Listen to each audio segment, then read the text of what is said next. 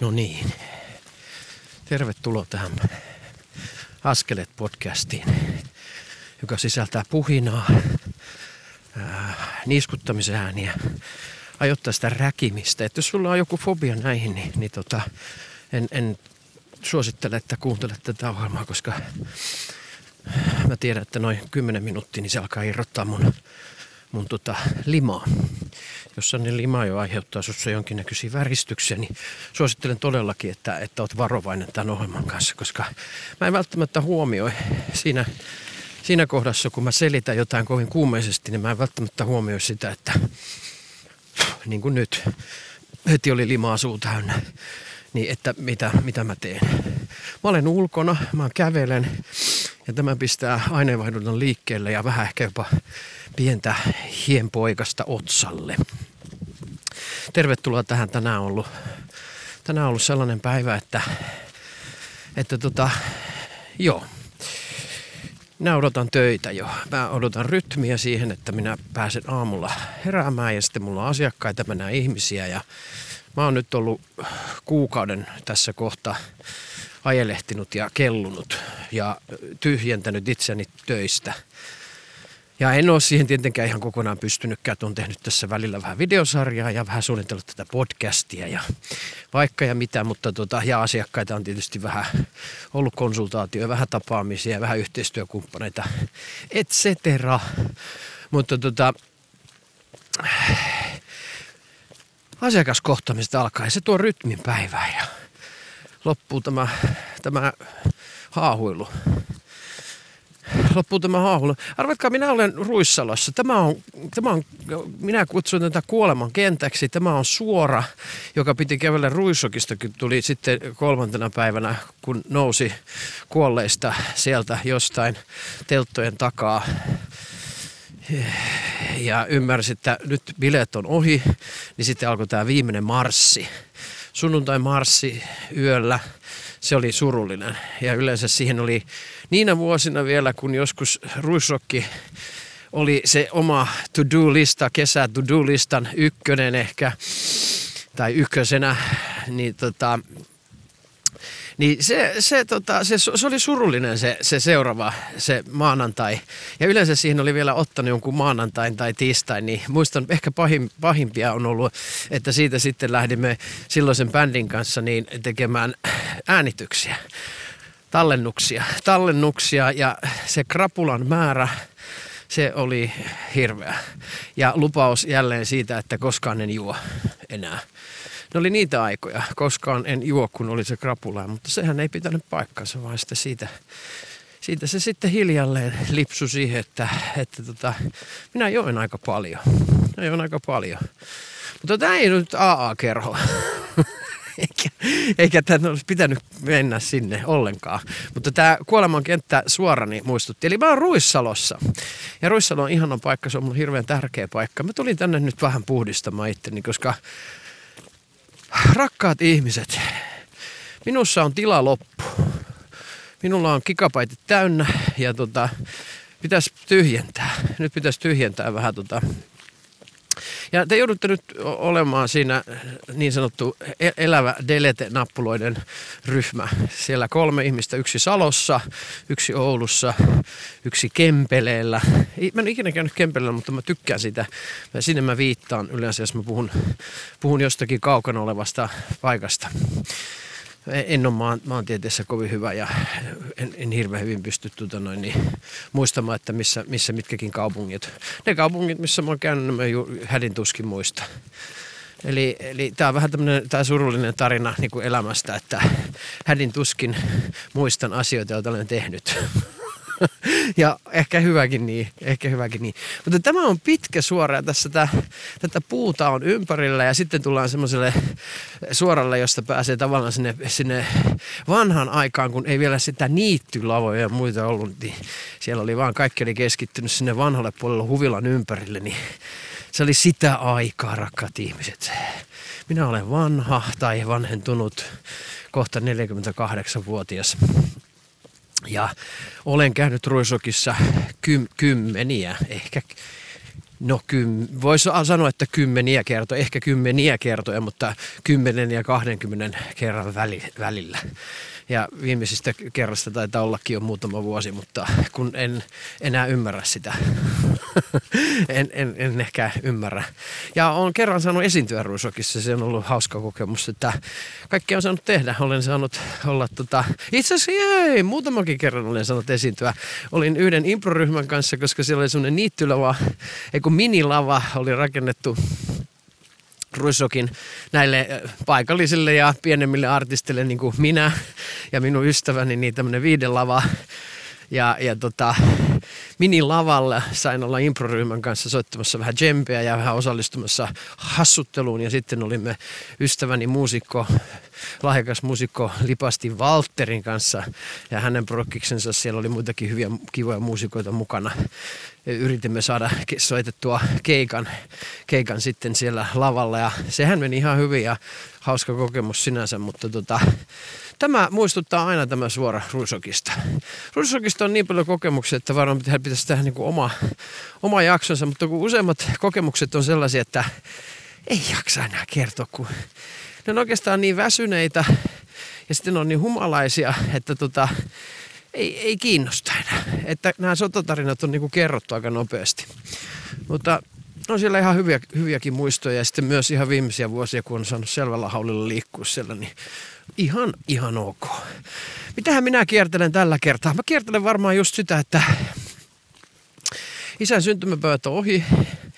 Minä jätin teidät viime jaksossa roikkumaan siihen tunteeseen, että isän syntymäpäivät on ohi tai ovat tulossa ja nyt ovat ohi ja onhan tässä tämä oma tunne, että eihän sille niinku mitään voi. Se on vähän pikkuisen samanlainen tunne kuin voitte kuvitella, kun on työpaikan. Tämä tulee hiukan eri kontekstista, mutta se tunne, nyt mä puhun vain pelkästään tunteesta, en siitä käytännön tasosta, vaan sellainen tunne, että kun olette työpaikan kokouksessa ja missä teillä on paljon ajatuksia ja asioita, mistä te haluaisitte puhua, mutta niillä ei ole asialistassa tilaa. Saatteko kiinni? Se pieni turhautuminen. Sellainen, että tekisi meni puhua, mutta ne ei oikein ole sopivia ne jutut. Että odotetaan sitten seuraavaa parempaa kokousta, että missä se pedagoginen puoli tulee niin kuin esille, mikä sitten olisi halunnut. Mä puhun lähinnä siitä työpaikasta, missä mä oon ollut joskus, että semmoinen turhautuminen pieni ja ohitetuksi tuleminen, mutta se on ihan perusmeininki.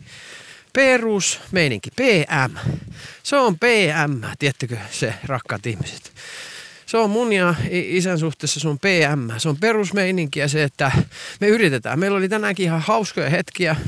Meillä oli ihan tosi hyvää yrittämistä. Ei ollut minkäännäköistä niin kuin väittelyä, mutta aste sinne jo suuntaa vähän geopoliittisesta tilanteesta. Miksi Ukrainassa on sota? Ja miksi Suomi menee NATOon? Ai että, meillä on nämä keskusteluajat, että se oli, sen muistan, puhuimme myös hetken AAsta, missä hän jossain vaiheessa liikkuu jonkun verrankin. Ja minäkin olen tietysti käynyt niissä kokouksissa joskus, mutta että kun ei saisi, uskonto ja politiikka on semmoisia, mistä ei saisi puhua.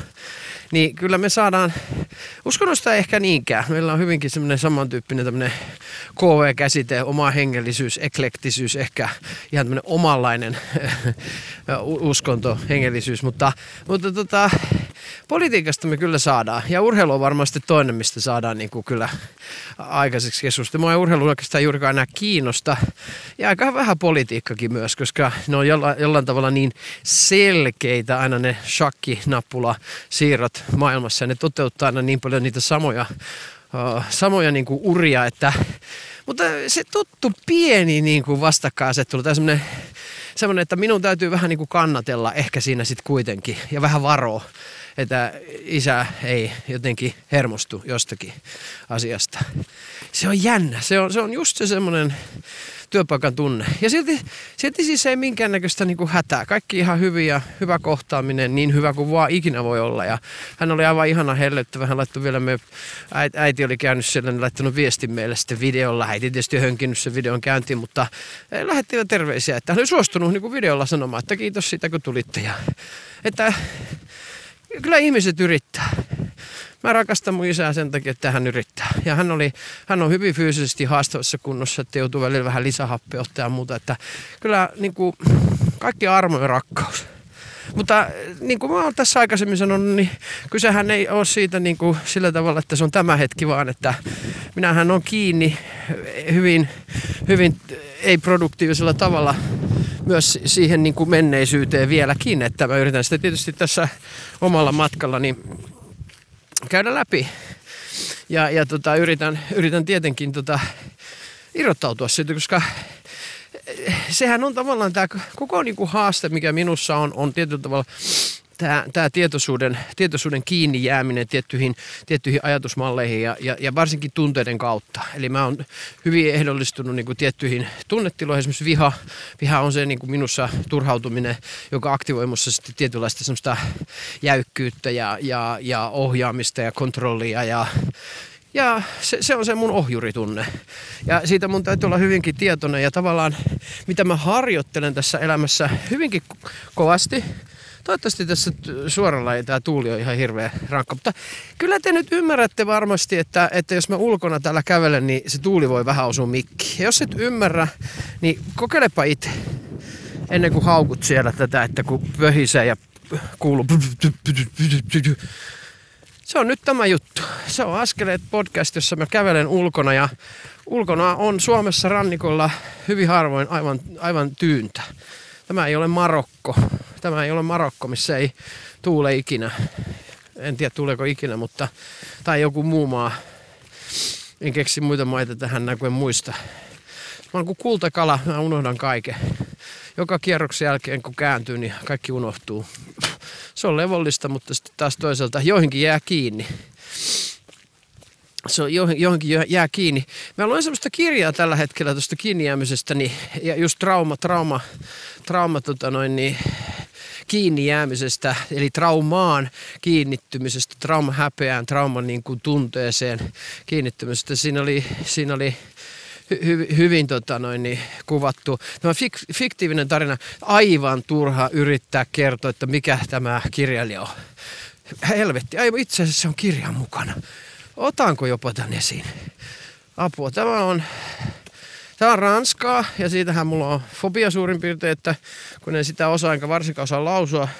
Marie Darrieussecq, Marie, Our Life in the Forest.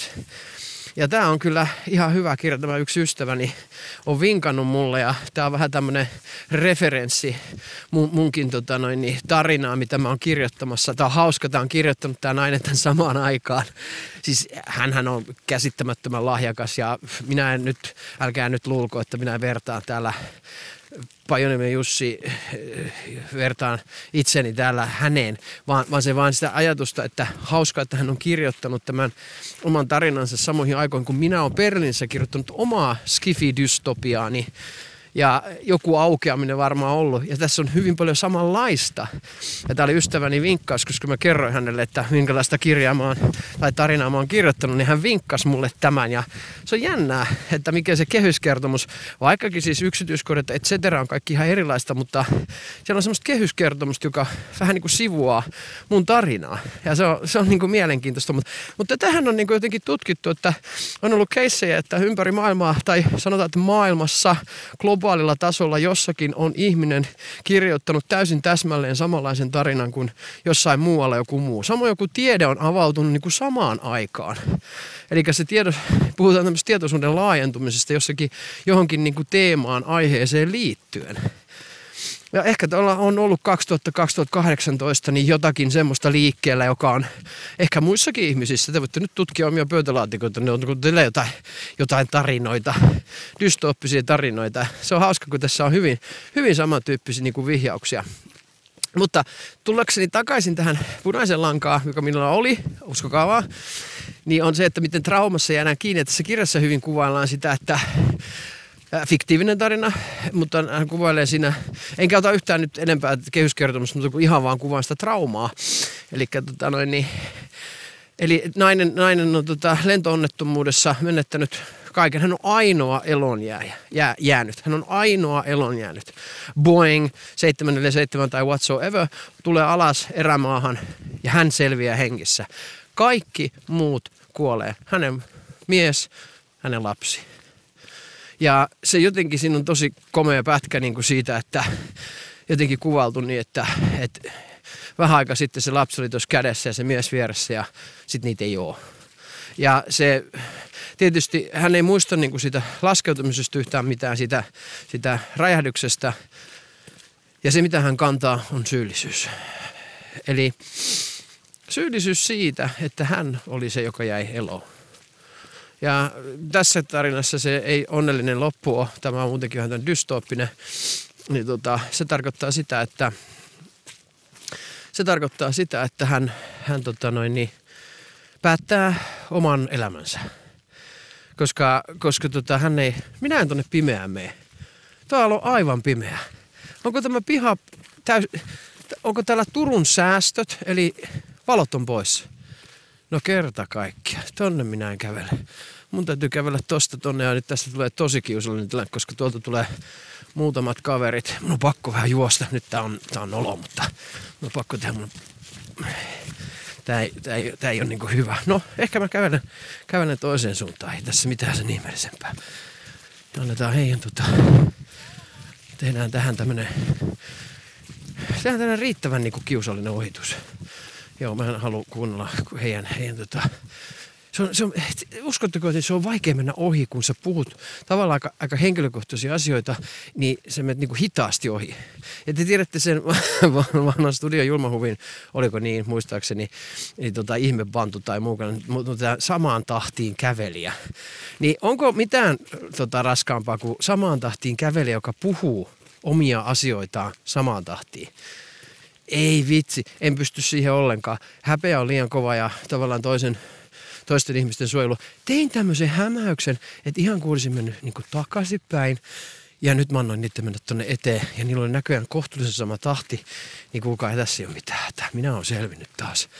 Tämmöinen konna ei voi huijata ja konna selviää aina. Voi rakkaat ihmiset. Mutta palaan traumaan. Ja se on aika hurja se, hän jää niin kuin kiinni siihen, hän on koko ajan tippumassa ja se hyvin traaginen juttu on se, mikä on siis totta. Tämä on lukenut monista muista traumakirjoista, niin syntyy fobia. Eli fobia siitä, että ei voi jonottaa, ei voi olla paikoissa, missä on ihmisiä enemmän, ei voi olla paikoissa, missä on ovet kiinni. Ja nyt puhutaan tämmöistä eksplisiittisestä traumasta. Tämä oli yksi operaesitys, minkä olin katsomassa yhden ystäväni kanssa, niin oli aivan huikea. Siinä oli Kaija Saariaho ja sitten apua, Rosa Liksom, ei kuka oli tämä Herranjumala. Olen pahoillani, en muista. Mutta te tiedätte, että tämä oli opera, mikä käsitteli koulusurmaa, Innocence. Vitsi, kun mun pitäisi muistaa, että tämä ei se ollut Rosa Liksom todellakaan, kun kuka oli tämä kirjailija. Oi että kun lyö tyhjää. Tämä on ikä tulee nyt. Minusta tuli dementikko. En muista, mutta eikä sillä ole sinänsä väliä. Se olisi vaan jonkinnäköinen name dropping, mutta kertoisi siitä, että on tietoinen siitä, että mitä katson. Mutta mä katsoin sitä kyllä hyvin tietoisesti, koska siinä oli just nimenomaan käsitelty sitä, että mitä se trauma aiheuttaa. Nimenomaan se tuo tämmöisen tunteen siitä, että on vaikea olla esimerkiksi jonossa tai on vaikea olla niin kuin tilassa, missä ovi on esimerkiksi selän puolella tai ei näe sitä tilaa tai... Ja se voidaan kuvitella, että se on mielenkiintoinen, kuinka voimakkaasti tämä ehdollistuma voi syntyä, tämmöinen klassinen ehdollistuma. Ja onko mä kertonut klassisesta ehdollistumista sen niin kuin perustarina, että missä tämä on niin kuin huomioitu? Tämähän oli aika hurja tämä klassisen ehdollistuman niin kuin havainnointi tai testi, tämmöinen ihmislaboratoria. Vähän naurattaa, mutta ei saisi nauraa, periaatteessa vähän itkettää, mutta siihen aikaan tutkittiin vähän ihmisyyttä pikkusen eri tavalla.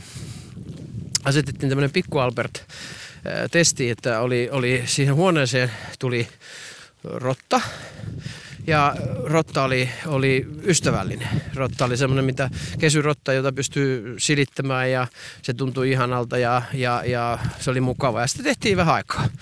Ja sitten lisättiin tähän koeasetelmaan sellainen, että aina kun rotta tuli sisään, niin tuli tosi voimakas ääni. Pikku Albertin takana. Albert oli varmaan 1 vuoden tai alle. En muista ihan tarkkaan. Löytyy varmaan netistä, kuule tarkistakaa sieltä tarkemmat speksit. Pointti on se, että Pikku Albertin aivot alkoi yhdistää tämän kovan pelottavan, hyvin pelottavan äänen rottaan.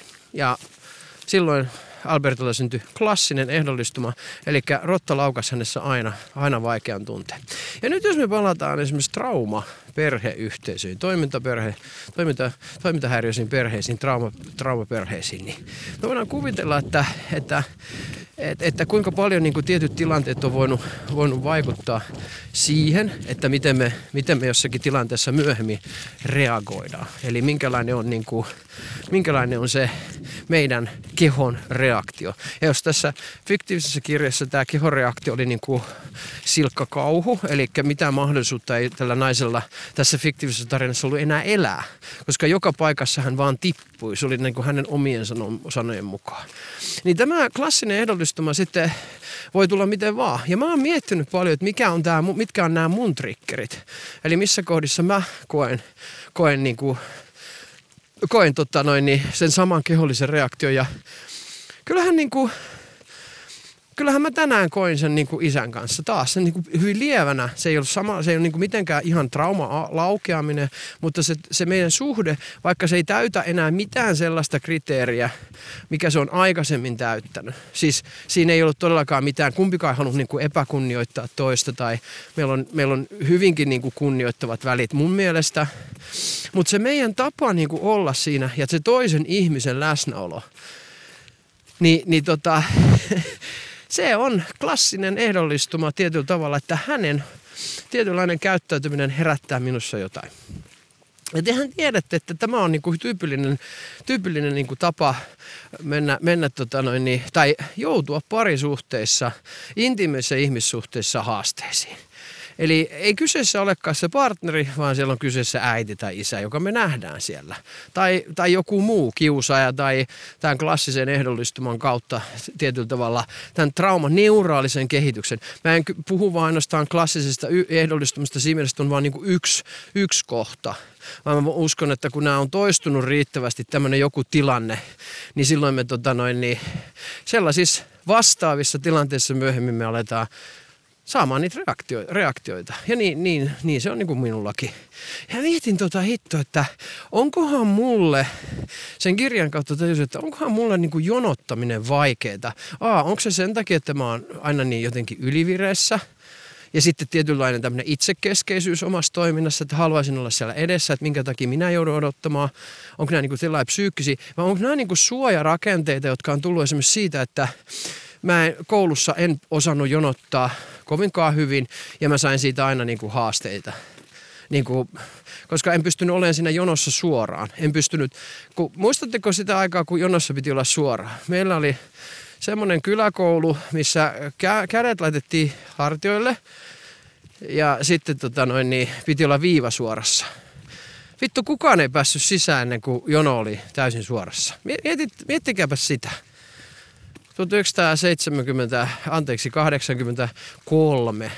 1983-4.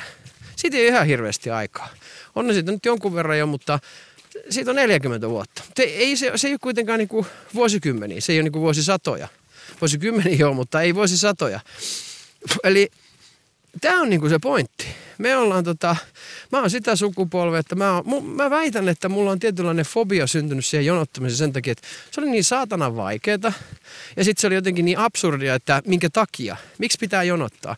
Ja mä oon lentokentillä aina ja jossain muuallakin, mä oon edelleen sellainen. Joko mä haluan rynniä, sitä mä en tee enää oikeastaan, paitsi Balkanimais mun piti tehdä se, koska mä tiesin, että siellä vaan niin kuin ihmiset toimii niin, siellä täytyy rynniä, muuten sä oot aina viimeinen. Mutta jos on tämmöiset niin kuin perus tämmöiset jonotuskulttuurit, niin kuin jonkinlaiset käyttäytymistavat, niin niin kyllä niin mä en tykkää siitä. Että kyllä mä jään sitten joko odottamaan tosiaan, se on ehkä se nykyään se semmoinen ratkaisu, että mä jään sinne viimeiseksi. Että en tykkää jonottaa. Tätä on varmaan se ehdollistuma siihen, että siinä jonossa on liian raskasta jotenkin olla. Siinä on, ja nytkin taas hikoilin, kun tulin Marokosta ja olin jonkun aikaa siinä jonossa. Mä siis pystyn siihen, mutta se ei ole kivaa. Se tuntuu jotenkin semmoiselta. En mä tiedä, miten ihmiset siihen muuten asettuu, että ajatteleeko ne vaan tavalliset ihmiset, että no joo, tässä nyt jonotetaan. Että. Mutta mä joudun niinku henkisesti valmistautumaan siihen. Mulla on haaste sen kanssa. Se jonossa oleminen ei ole kivaa, koska mä en osaa sitä. Se on mun uskomus, että mä kannan, että mä pystyn siihen ja mä voin tässä mokata jotenkin. Ja epämiellyttävää. Ja sitten mä en pääse olemaan itsekeskeisesti riittävän nopeasti tuolla jonkun muun asian äärellä. Että tämmöisiä ongelmia tänään. Eipä ole nyt ihan hirveän isot haasteet, mutta niin kuin mä sanoin, niin mussa on joku turhautuminen niin kuin tänään ja se liittyy myös mun ihmissuhteisiin, että minä en aina ymmärrä sitä, että mun pitäisi jotenkin kannatella ihmisiä. Ja ymmärrän sen työssä, että siitä maksetaan mulle ja se kuuluu mun niinku työhön, mutta tää on niinku sellainen, että mitä mä en jaksaisi välttämättä sitä työn ulkopuolella näin. Mä en jaksa sellaista, että mä joudun pitkiä aikoja niinku kannattelemaan aikuisia ihmisiä. Ja se on, sen takia mä oon varmaan paljon yksinkin, ja halunkin olla yksin, koska mä oon jotenkin, en ole välttämättä kauhean hyvä siinä. Mä oon niinku rajatussa tilanteessa ja mä pystyn kyllä siihen, mutta jos mä koen sen, että nyt jonkun ihmisen pitäisi itse ottaa vastuu jostakin omasta toiminnastaan, niin sitten mun on vaikea kyllä minun on vaikea hyväksyä sitä, että minun pitää siinä olla se, joka tietyllä tavalla kantaa sitä tilannetta. Että minä kannan sitä jonkun aikaa, kun se on se hoivakontrolliosa, se hoivaajaosa, mutta sitten kun se ihminen ei sitä oikein pysty ehkä itsekään ymmärtämään, että mistään tässä on kyse ja eikä saa sitä jotenkin niin kuin rauhoitettua, niin siitä tulee raskasta. Ja siinä minä olen huono. Mä sanon rakkaat ihmiset, että minä en osaa välttämättä aina ottaa vastaan toisen ihmisen tunteita. Myötätuntoisesti, varsinkaan mun ystävyysintiimissä suhteessa. Että musta kuoriutuu semmoista vähän neuvonantajaa, musta kuoriutuu sellaista turhautumista, musta kuoriutuu semmoista välttelijää vähän, musta kuoriutuu semmoista, no sitä ja tätä kuoriutuu minusta niissä kohdissa esille, koska jumalauta, täällä on pimeätä. Täällä kyllä säästetään. Nyt on säästetty täällä Turussa. Turussa. Minä kerron Turun naurettavimman sähkönsäästömuodon. Saanko kertoa teille, rakkaat ihmiset? Ja älkää sieltä laittako mulle viesti, että voi sinua kermapylly, on sinullakin haasteet. Ei tämä ole mun elämäni isoin haaste. Minä olen monet haasteet on selvittänyt, mutta tämä ei ole kiva juttu. Minä tykkään käydä uimahallissa ja uimahalli on mulle tärkeä paikka.